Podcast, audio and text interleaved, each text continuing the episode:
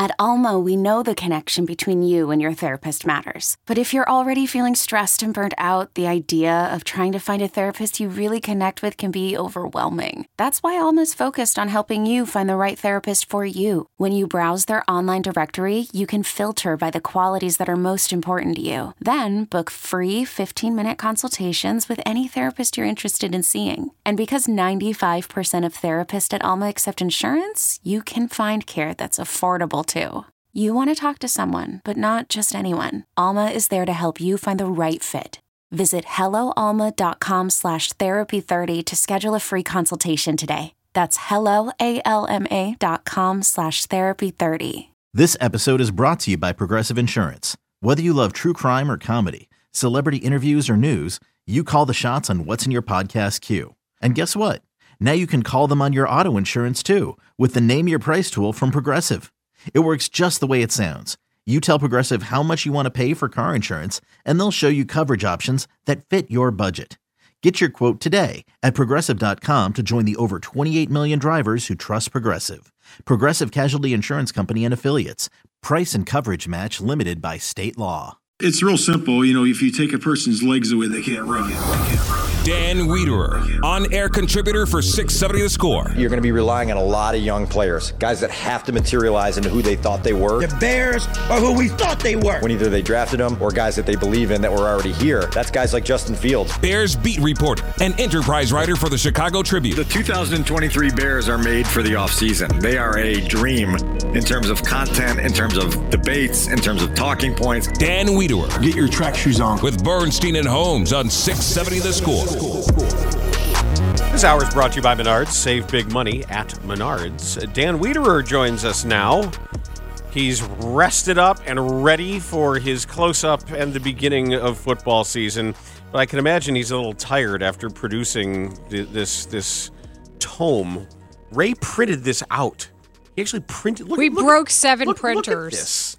Look at this. How much toner this is? This is insane. Yeah. This is like he's going to get a letter from corporate on this. It's amazing. Don't Dan, talk about it. Dan Wiederer wrote a piece on Kevin Warren that he teased like six months ago when, when we spoke to him because this is he's been working on this forever.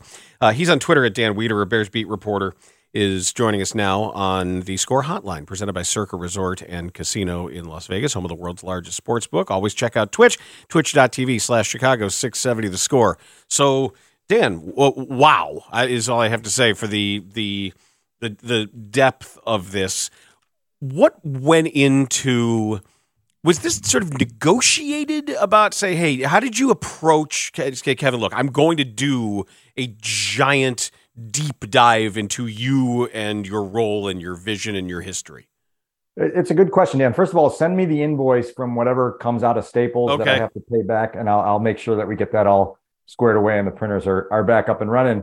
But obviously, we knew after January that we wanted to dive deep into what Kevin's vision and his leadership style was going to be at a, a very important time in Bears history. And the first sit down I had with Kevin came at the owners' meetings in March in Arizona.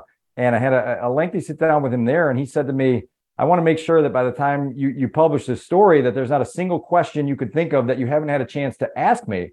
And when I set up from that meeting, I said, listen, Kevin, I'm going to hold you to that. And he said, I, I promise I'll, I'll make good on that. And to his credit, he did. And so throughout, uh, you know, several months, we, we, we visited many times at Halas Hall, obviously, like I said, in Arizona, and just had a chance to, to get to know each other well, and then gave me the opportunity to, to kind of to peel the curtain back on, on what it is he's trying to establish inside the building at Halas Hall and where he wants this franchise to go. Uh, certainly helpful to me that, that Kevin and I overlapped during my time covering the Vikings in Minnesota. And so it wasn't starting a, a relationship from scratch, but it was a really fun project to, to dive in on this spring.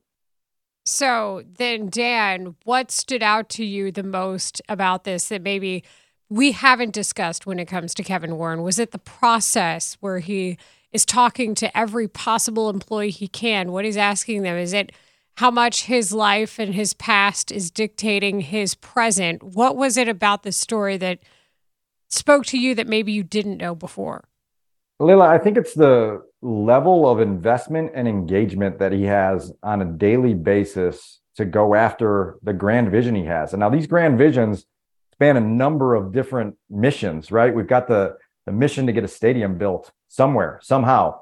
you know, in the coming years. We've got the mission to get the Chicago Bears football team to play successful football uh, in a way that it can be sustained over more than just one season every now and then. We have the mission to kind of reinvent the culture inside the walls at 1920 Football Drive so that people understand what the standard and the pursuit of excellence really needs to be. And so just Kevin's Kevin's willingness to invest in that and engage with every single person in that building struck me as notable and it struck me as refreshing and a change from what I know has been sort of during my decade covering the team the the, the kind of culture and and and working environment that's existed there that has contributed to their mediocrity right you talk to people around the NFL and they say that the, the Bears reputation is firmly established as as sort of a franchise that gets itself stuck in the mud and really struggles to get unstuck well now if Kevin makes good on the things that he's hoping to do for this team, he will be the tow truck, right? That that latches on and pulls this franchise out of the mud and hopefully gets it back on a highway to go places that we haven't been in a long time. I'm curious how the photo editing was done. I know this isn't exactly your bailiwick, but man, you could not, if you are Kevin Warren's personal publicist, you could not have asked for photos that that roll out more like the launch of a presidential campaign. You know, there's him in his suit and arriving to work, literally picking George McCaskey up with a handshake. I'll lift your organization skyward.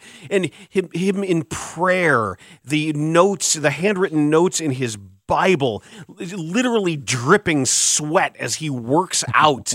and they're all great photos, but if just from my perspective, there's there's something that is that is really sort of hagiographical about the presentation visually. Well, a couple things here, Dan, and it's a good question. The first thing is um, even before I started working on this story, people in Minnesota talked uh, jokingly and lovingly about Kevin's penchant for sweating. He's a sweater, and so to, to to have that picture of him actually dripping sweat, I think was very telling of kind of just what his reputation is and and kind of how he is.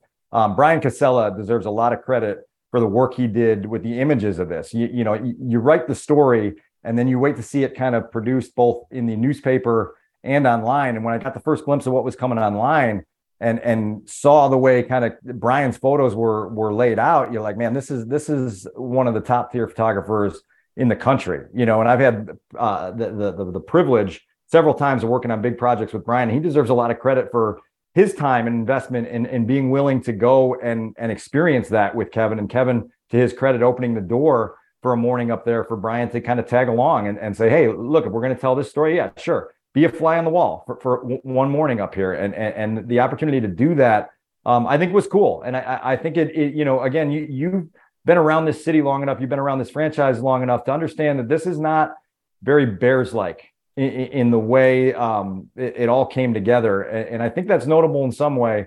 And we'll just kind of see what it means for the football team at large. No, I think you're right. This is a this is a paradigm shift that you're covering. This is capable leadership with a massive self made pedigree. This is a, a, person who came from a huge job as Big Ten commissioner.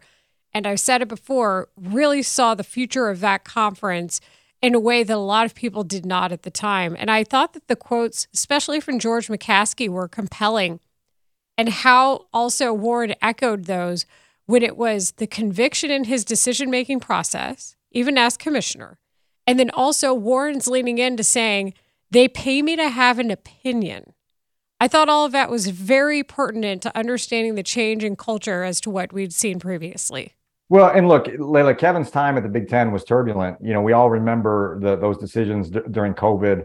Um, you know, we know the landmark accomplishments with the media rights deal and, and adding USC and UCLA to the conference. But uh, there was stress that came with Kevin's 40 months there in the conference. And it, I, I, think it transformed him in some ways. As he told me, you know, it forces you to, to develop crocodile skin because you take a lot of arrows and, and, a lot of shots from a lot of different directions. And you better learn as a leader how to um, take constructive criticism, how to brush off things that, that you don't really need to absorb. That is just people beefing at you for the sake of beefing at you and trying to, to process that all in real time, particularly during a you know worldwide crisis as it was back in 2020, it's notable that that was his most recent career step. I think another uh, answer to the, the previous question you asked me, Leila, is just, for me the the sincerity and enthusiasm with the way Ryan Poles and Kevin talk about one another right now is really significant to me because Kevin is going to have to be not only the guy who performs the performance reviews of Ryan Poles and decides whether he's doing well enough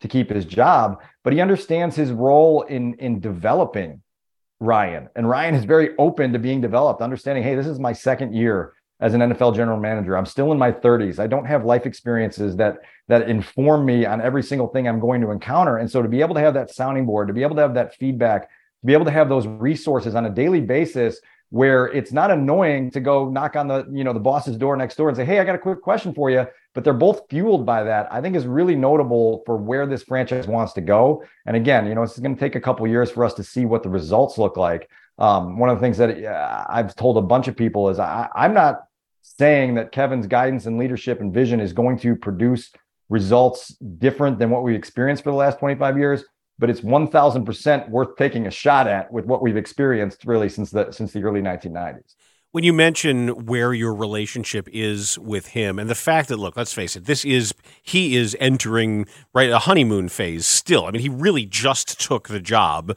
and hasn't been bearsed yet. And maybe the whole thing is he's the unbearsable guy where his strength of personality his conviction his intelligence his his resume is enough that he doesn't become overwhelmed by the the history of Bears culture and the family ownership and all that, which was the whole point of hiring him. And yeah. see, for you, considering that you're you're going to be on the beat for a while, it's a great deposit in the journalistic favor bank too. If you if you look at it that way and say, hey, if the if and when the time will come that you're going to pound him for for uh, something questionable or doing something wrong, you're still the guy that did this, right? I mean, at, at some point you can say, hey, Kevin, you know this is this this was this is pretty solid stuff. The you know giving you this opportunity to tell your story and be the story at the outset. Like I and I think he'll be tough enough to to understand that's your job. Well, sure, no question, and, and that's journalism, yep. right? In a nutshell, it's it's being able to um, create relationships and foster them in a way that is productive for what you are doing uh, career wise and and what you're doing with with your professional obligations and and when you're able to um, break down barriers and connect on a on a level you can you can ask hard questions. You can you can push on things that are going wrong. You can have that mutual respect back and forth to understand where this is going. Kevin is very aware of what the chicago media means to the messaging of where the bears are trying to go. Again this is a, a landmark time for the franchise with what's happening with the stadium with what's potentially happening with the team on on the field. And he understands that it's important for them to message properly. And that's not to you know to put up a facade or, or, or you know use smoke and mirrors to trick people into to, to, what you're trying to get done. It's to to reveal what your approaches are and what your what your goals and hopes and dreams are and and show people the paths you're trying to take to get there in order for them to understand kind of how it all works. And so um, look like we talked very early on that like we are going to have to be in constant communication for years here because this this stadium uh, project is going to span you know the next three four five years here and so so it's it, it, is good obviously for me to to be able to to feel comfortable enough to to shoot off a text to, to call him when I feel like there's a, a, an urgent question that needs to be asked and and to understand that that hopefully he'll be pretty responsive when when when the push comes to shove. And when he said, "I want to make sure that any one of your questions is answered," I'm not sure where this would fit on the pre-publication timeline. But were you able to ask him if in his previous role he ever suspected or had any reason to believe some of this Northwestern stuff was going on or if it was as, as bad as it's apparently turning out to be? No. So all of this stuff broke uh, after I did my last sit down with him, which was before he went on vacation. So the last sit down I did with Kevin was in in late June, and then he went off to the Cayman Islands for a, a couple weeks before camp to get himself recharged and and regrouped, and and have not had a chance um, since then to to kind of to feel him out on the Northwestern topic. Obviously, it's a very heavy one, um, and and you get the sense talking to, to people around college athletics that there's a lot of uh oh feelings, right? Like we better look in our closets everywhere around every athletic program in the country to to make sure that that things like this or or in any similar vein aren't occurring because I, I, don't think that this is entirely an exclusive situation that's happening at Northwestern. It's just one that has been exposed here, obviously, this month. No, and I agree with that. I think if that's happening, then people need to listen to people and take looks in the mirror and figure out ways to stop it. Not to diminish that at all, but to stay on the message of the article. You also talked about where the stadium discussion is right now And after all this discussion about which municipality is going to step up, and that started with Naperville, as we know, what's the latest you have on that? Yeah, I, you know, I I think this is all fluid and evolving. I think my hunch is the same as as what your hunch has been for a long time, and that Arlington Heights is going to be the destination. I think there are a lot of uh, political dynamics at play and, and and a little bit of an obstacle course that needs to be navigated um, for the Bears to get to where they want to get to to eventually get there. I think that they want to be very confident first time they stick a shovel in the ground, wherever that may be, that they they have no second guessing that this is 100% the right place we should be. That there are no reservations. That well, what if there was you know Plan B, Plan C, Plan D? Um, I, I would still suspect that that would move along. I would think by the end of the calendar year, uh, based on just sort of an educated guess here, that there would be some some significant developments on that front. And then when we get those, we'll we'll, we'll kind of get a better understanding of the timeline. And again, the you know the the timeline nowadays for an NFL stadium is that when you get that first shovel in the ground, it's going to be about three years before you open the doors to have events there. And so I, I, think the quicker that the Bears get that shovel in the ground, the more satisfying it's going to be for everyone here to kind of then see the vision and the renderings and all of the the bells and whistles that are going to go into this new sports and entertainment complex that's going to be a, a 365 day a year destination that I think is going to to make us look back on Soldier Field and go, wow, you know, thank God this got done. I also want to ask you the questions that Warren is asking his employees. If you and your family own the Bears, what would you do to build the best NFL franchise on and off the field? What do you need to perform your job at an exceptional level? And if you were in his seat for one day, what is the one thing you would do? What were your takeaways from that? And also, did you have any ideas? Oh, I have ideas. I'll, I'll leave them in the suggestion box up there when I check into training camp tomorrow and see if anybody responds to them. I've had ideas for a long time uh, about things up there, but I, I really do think that when Kevin talks about, um, you know, some people might find it hokey, but that that the the championship momentum that needs to be built needs to to be atmospheric. That, that there has to be something every single day when you walk in the building that you understand that you're going to be pushed and challenged and, and there's going to be um, an environment there that's that's both um, pressure packed but but invigorating and challenging in a way that can be energizing rather than suffocating. I think that's something that this franchise has needed. I think you know one of the things you know rich campbell you know my beat partner for a long time uh, was, was helpful to me on this story because he has great perspective in, in in looking at this through the right lens. And and you know we talked about some of the the Dan, I think I've said this to you before, the banana peels that this organization has slipped on uh, in the past, and how you can kind of well that they've thrown down in front of themselves too. It's not just right, not right. just randomly finding banana peels. Like they eat the banana, like oh that's a good banana, and then they throw the peel in front of themselves and step on it. Right, right, and it's been so consistent, and so I think there there's just a level of let's make sure you know and i even use the word clumsiness in the story because it is one that was brought up to me multiple times by people both attached to the bears organization and people that have just observed the, the bears organization from afar and and you reduce that clumsiness that's like that's not something that shows up in a box score or shows up in a review where you go man you know they deserve credit today because they weren't clumsy but over time when you reduce the clumsiness and you reduce the inefficiencies and you improve your processes all of a sudden the machine starts working better. And I think that's the ultimate hope here. And I think that's one of the things that Kevin can provide out of the outset, as long as he's able to take these 260 plus employee interviews he, he's done, compartmentalize them into the themes that he wants together, and then enact change because it all comes down to the action part of things. And that will be obviously a big step for him when he gets through all this. Okay. What's going on with Chase Claypool? Why is he on the physically unable to perform list? And didn't we all see him at Paris Fashion Week? Paris Fashion Week, we saw videos of him, slow motion videos of him working out with Justin and the other guys in Miami earlier this month. And then yesterday, a little bit of a surprise twist to see him land on that PUP list. No one in that building has specified what exactly that injury is. If you look at those videos from Miami, he's got a compression sleeve from, you know, the bottom of his calf to, you know, the top of his quadricep. Soft tissue injury was what it was described in in June. Um, this is at least worth keeping an eye on. Now, it's it's my understanding that the Bears aren't overly concerned at this point, but they weren't overly concerned about Teven Jenkins before he wound up having back surgery a couple years ago. They weren't overly concerned with Roquan Smith when he walked into training camp as a hold in last year. These things escalate, and if you're not keeping your fingers on the pulse of them, um, you're just not doing it right. And so the, the Chase Claypool thing is is super significant because if you're a Bears fan, other than self-soothing hope, I don't know what evidence you have from the last you know 10 months for you to believe that Chase Claypool is going to be a no doubt difference making building block for this team beyond you know beyond January of this year. Yeah, I thought you were going to mention when Kevin White was fine until like, oh yeah, he's fine except a broken leg. Right. There's another one. Right. and, and, yeah, uh, and and so there's always something. And so my, my rule, particularly with training camp and, and health issues, is whatever they tell me, I'll listen to it. My eyes are going to tell me everything I need to see. And so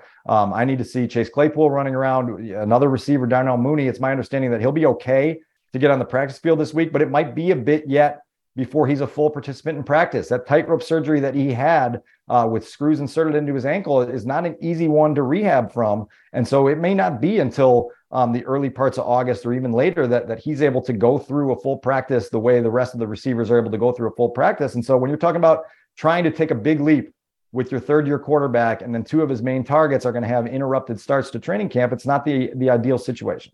Before we let you go, what are you looking at most closely at the opening of camp? Is it the, and I, know we're ways away from the first depth chart, but we'll see who's running with ones and twos, etc.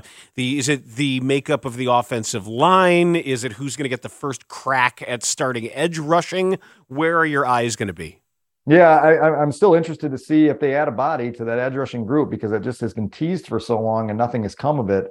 Um, that'll be interesting over the first week. You know, when the pads finally come on and you're able to get those one on ones to see, look, like they they've got a first round draft pick playing uh, right tackle for them. You want to see him block with pads on, you know, and see what that looks like going against professional football players on an everyday basis. Those are are telling moments to to get a, a view of that. The running backs, when you're finally able to do some of that pass blocking and some of those one on ones uh, that they go through in camp, it's going to be fun to watch that competition kind of sort itself out this is going to be a, a, a grind for the next six weeks, as it always is. But I do think there is a lot to check in on, and I think that for me, that trip to Indy uh, in the middle of August to get those crossover practices is it's typically a good measuring stick to see how a team operates against an, another opponent uh, against fresh bodies, and and then see where where uh, things are shaping up. So we'll see where it goes. And obviously, Justin's going to be a talking point every single day. Um, it's probably going to become ridiculous the way people are hyper analyzing every single practice of his, and we'll just have to scale out periodically and try to interpret the meaning of it. But that's obviously going to be the biggest storyline of the Bears camp over the next uh, month and a half. Dan Wiederer, thank you so much. Appreciate it as always. You got it. Thanks, guys.